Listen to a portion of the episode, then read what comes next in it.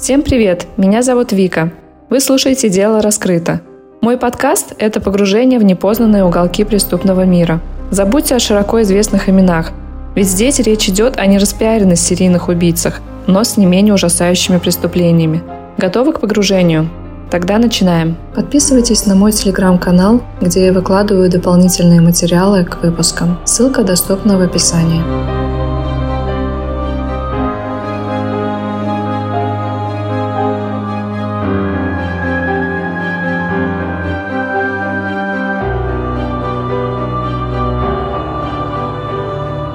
Серийные убийцы в разное время появлялись во всех частях Советского Союза. Но столько маньяков, как в Ростовской области, причем в одно время, такого не было нигде.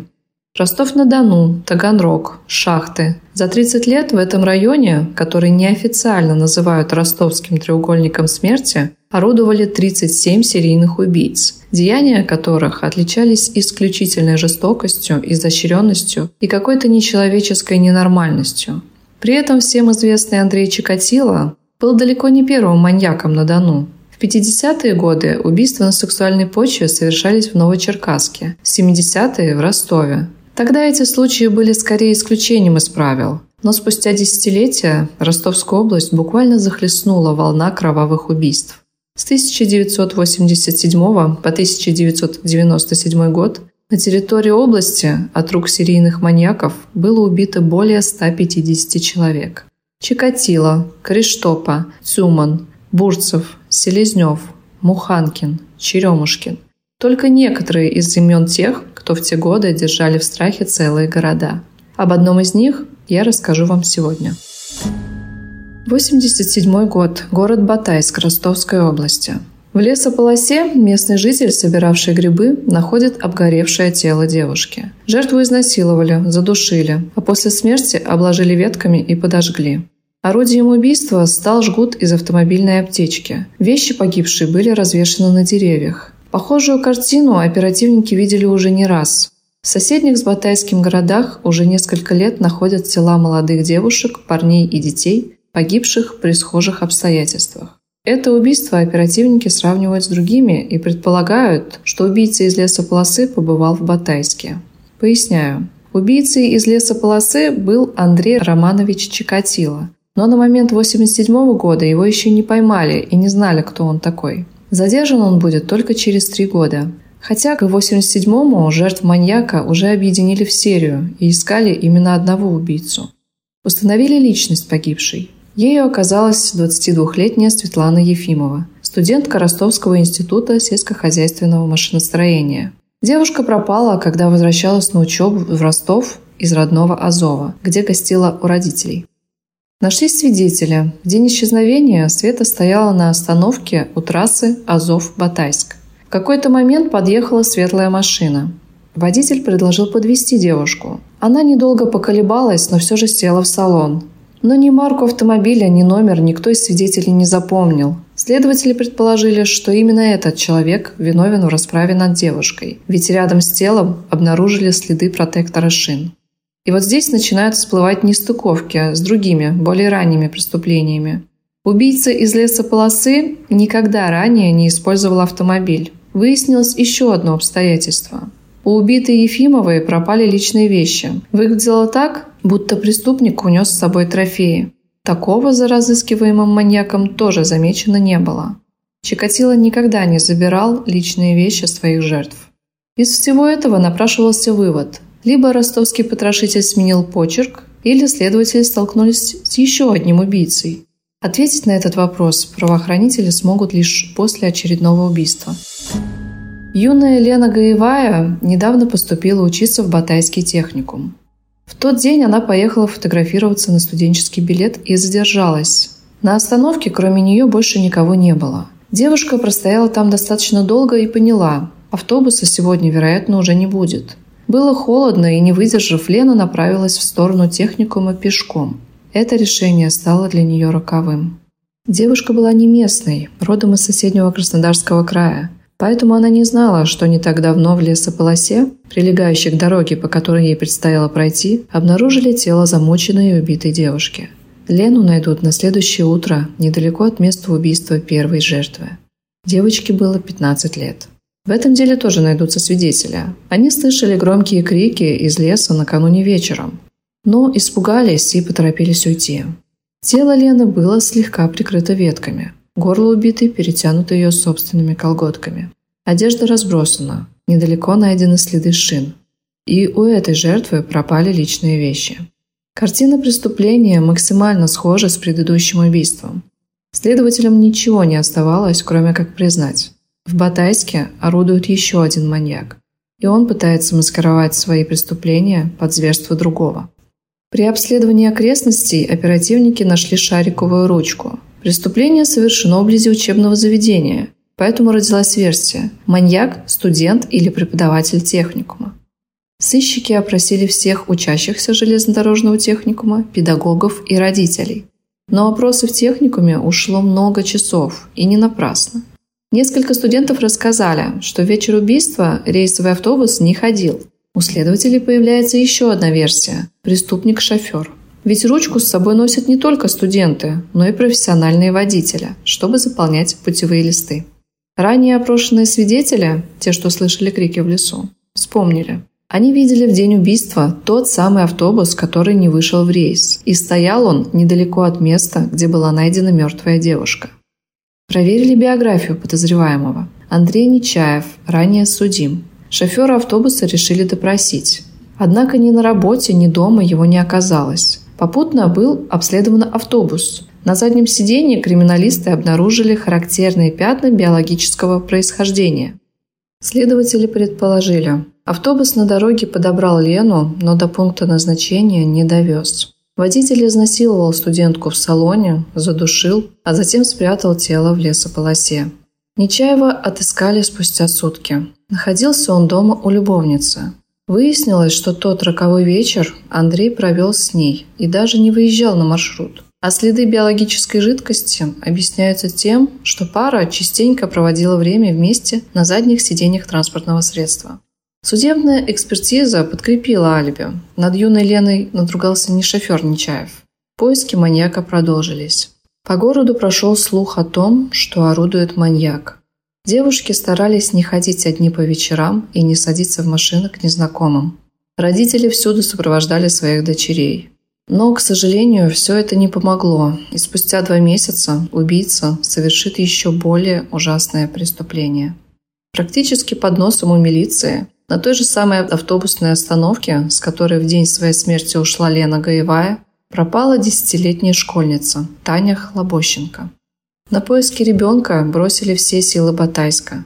Искали милиция, дружинники, местные неравнодушные жители.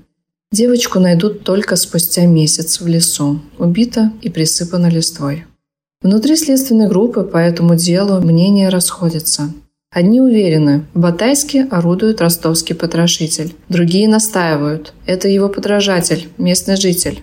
Обстановка в Батайске тем временем накаляется, люди в панике. Следователи круглые сутки проводят за изучением материалов дела и находят улики, которые помогут в дальнейшем выйти на преступника.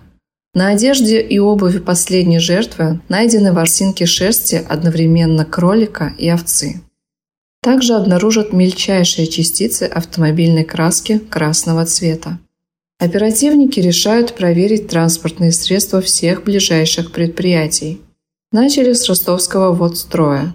Именно в его окрестностях последний раз видели Лену и Таню. Одним из опрошенных был механик автобазы. Звали его Константин Черемушкин. Когда производили осмотр его машины, он спросил, нашли ли убийцу Тани Хлобощенко. Следователь ответил, сейчас не нашли, но сколько бы веревочки не виться, конец ей будет. Сочувствие, которое Черемушкин попытался изобразить на своем лице, показалось следователю неестественным. Решено проверить биографию механика. Оказалось, он был дважды судим. Один раз за кражу и второй за угон автомобиля. Выясняется еще один факт. В день изнасилования Тани Черемушкин отпросился на работе уйти пораньше. Он якобы хотел побомбить. Побомбить – это значит заняться частным извозом. Дома его ждала молодая жена и двое маленьких детей. Сыщиков информация о наличии семьи ввела в заблуждение. Они решили, как можно подозревать человека, когда его детям всего три года и год соответственно. Он человек приличный, примерный семьянин. Тем более его судимости были по малолетке. Ну и, как вы понимаете, его как подозреваемого отметают. После этого маньяк решил затаиться. И год не совершал никаких преступлений. Но тяга, видимо, была слишком велика. В октябре тысяча девятьсот восемьдесят восьмого года батайский маньяк убил в четвертый раз. Его жертвой стала молодая воспитательница детского сада Оксана Яковенко. Ее нашли в Азовском оросительном канале. Было видно, что девушка яростно сопротивлялась перед смертью. Под ногтями эксперты обнаружили частицы кожи другого человека. И в этот раз преступник забрал у убитой личные вещи. У нее пропали сережки ручной работы в виде лепестков клевера. На одежде погибшей эксперты вновь нашли частицы красной краски и шерстяные волокна кролика и овцы. Одному из работников следственной группы приходит так называемое озарение. Ворсинки шерсти на одежде погибших могли попасть с автомобильных чехлов из овчины. Знаете, такие пушистые. Следователь, который полгода назад опрашивал водителей автобазы, вспоминает, что видел как раз такие чехлы у механика Черемушкина. Подозреваемого решают задержать немедленно. На рабочем месте его не оказалось. Точнее, он заметил милицию и успел скрыться. Но в гараже осталась его машина. В салоне обнаружились накидки из овечьей шерсти, а багажник изнутри покрыт красной краской. Оперативники отправились домой к Черемушкину. Там их встречают жена и мать механика. При этом следователи потом вспоминают, что когда они увидели жену Черемушкина, подумали про себя, что она такая красивая и вообще невозможно ходить налево от такой красивой женщины. Проводят обыск и находят первую важную улику – сережки в виде лепестка клевера. Помните, у четвертой жертвы такие пропали. У жены и матери подозреваемого пытаются выяснить, куда он мог сбежать. Но разговор как-то не клеится. Родные мужчины твердят следователям, что их муж и сын не способен на такое, и произошла какая-то ошибка. Один из следователей идет на хитрость. Заводит разговор с матерью и говорит, что якобы он сам не верит в вину ее сына. Мол, как такой примерный семьянин, да еще и при такой красивой жене, мог пойти на убийство. И добавляет: он в розыске, его при попытке к бегству просто пристрелят и все. Мать твердо верила в невиновность сына и в страхе за него выдала адрес, где Черемушкин мог скрываться. В семистах километрах от Батайска, в Липецке, у родственников. Маньяка задержали в Липецке в начале тысяча девятьсот восемьдесят девятого года. Сопротивления при аресте он не оказывал. И, кстати говоря, маму он свою обвинил в предательстве. Фактически она его сдала и отказывался с ней общаться. Теперь давайте разбираться, кто же такой Константин Черемушкин и как он стал маньяком. Мать Константина Черемушкина родилась в конце тридцатых годов двадцатого века и принадлежала к тому поколению детей войны, которые изведали все тяготы этого сурового времени. Но, пожалуй, с куда большим потрясением ей пришлось столкнуться уже во взрослой жизни, когда выяснилось, что ее муж бесплоден и не может ей подарить долгожданного ребенка. Ситуация усугублялась еще и тем обстоятельством, что женщина работала в детском саду и каждый день была свидетелем таких простых, но недостижимых для нее родительских забот и радостей. Женщина любила супруга и не рассматривала вариант развода. В конечном итоге они с мужем поговорили и пришли к такому решению. Она находит здорового и внешне похожего на супруга любовника и беременеет от него. Притворить план в жизнь оказалось не так-то просто. Поиски донора затянулись. Наконец, в тысяча девятьсот шестьдесят третьем году у семьи появился ребенок. Они дают мальчику имя Костя – Константин Черемушкин. Кто был отцом их первенца, так и осталось тайной. Истосковавшаяся по-настоящему природой данному материнству и уже перешагнувшая к тому времени рубеж тридцати лет, женщина всю свою материнскую любовь переносит на долгожданного сыночка, который становится главным центром внимания, поистине непререкаемым кумиром в их семье. Костя ни в чем не знает отказа от родителей, растет капризным и взбаломшным, полностью уверенным, что ему позволено абсолютно все. Как вспоминают люди, близко знавшие Константина Черемушкина, уже с ранних лет в нем проявляется удивительная настойчивость в достижении своих целей. Будучи подростком, он, как и любой мальчишка, увлекся техникой, мечтал о собственном мопеде. Тетя будущего маньяка писала в армию своему сыну, что Костя буквально замучил ее ежедневными требованиями отдать ему стоявший в сарае мопед двоюродного брата. Полученный вскоре мопед был разобран и заброшен. Такая же участь постигла и выклянченную у родителей Яву – мотоцикл. Но все это были только цветочки. После не слишком успешного окончания школы, где он учился весьма посредственно, Константин поступает в техникум. Теперь он находится практически на пороге взрослой жизни, и предметом его заветных желаний становится уже автомобиль.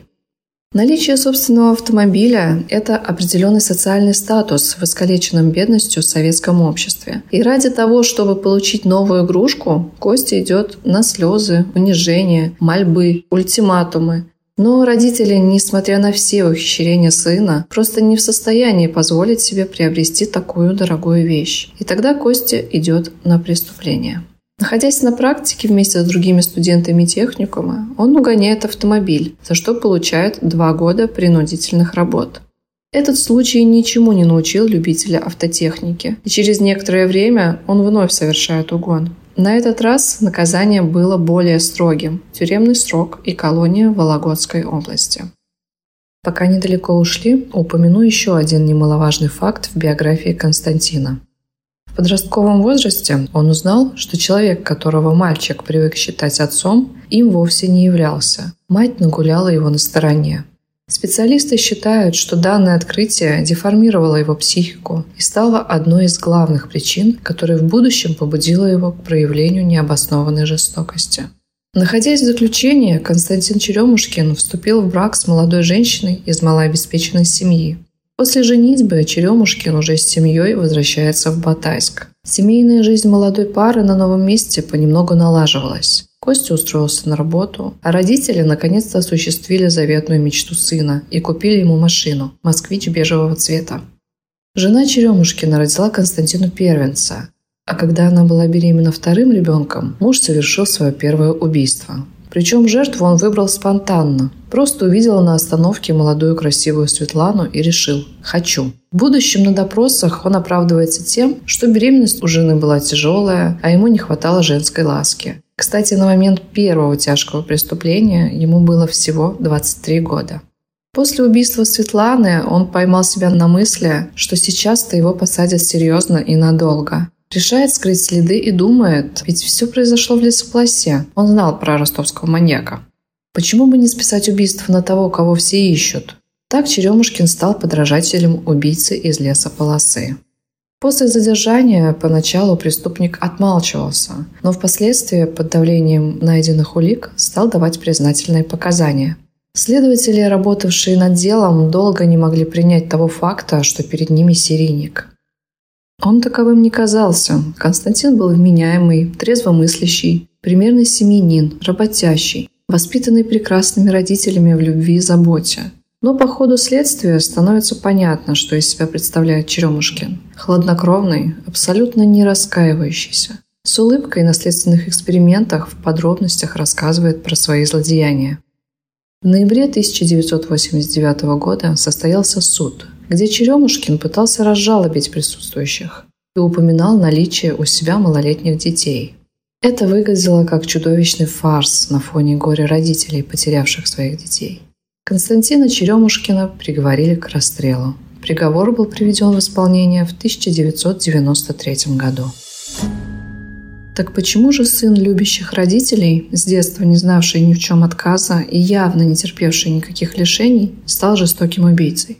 Сложно дать на этот вопрос однозначный ответ. Следователь, занимавшийся делом Черемушкина, Амурхан Яндиев, впоследствии предположил, что шокирующий эффект на маньяка произвела информация о его истинном происхождении. Он озлобился и затаил обиду то ли на мать, то ли на отца-отчима, то ли на обоих вместе. Я считаю, что излишняя опека, потакание капризом и атмосфера вседозволенности оказались определяющими. С самого детства он привык ставить свои желания на первое место, усвоив, что для их достижения можно использовать любые средства. К сожалению, такая установка в его голове привела к весьма трагическим обстоятельствам. На этом у меня все. Спасибо всем за внимание. Ставьте лайк, подписывайтесь, чтобы не пропустить следующие выпуски. Также переходите в мой телеграм-канал, где можно посмотреть дополнительные материалы к выпускам. Ссылка доступна в описании. Пока!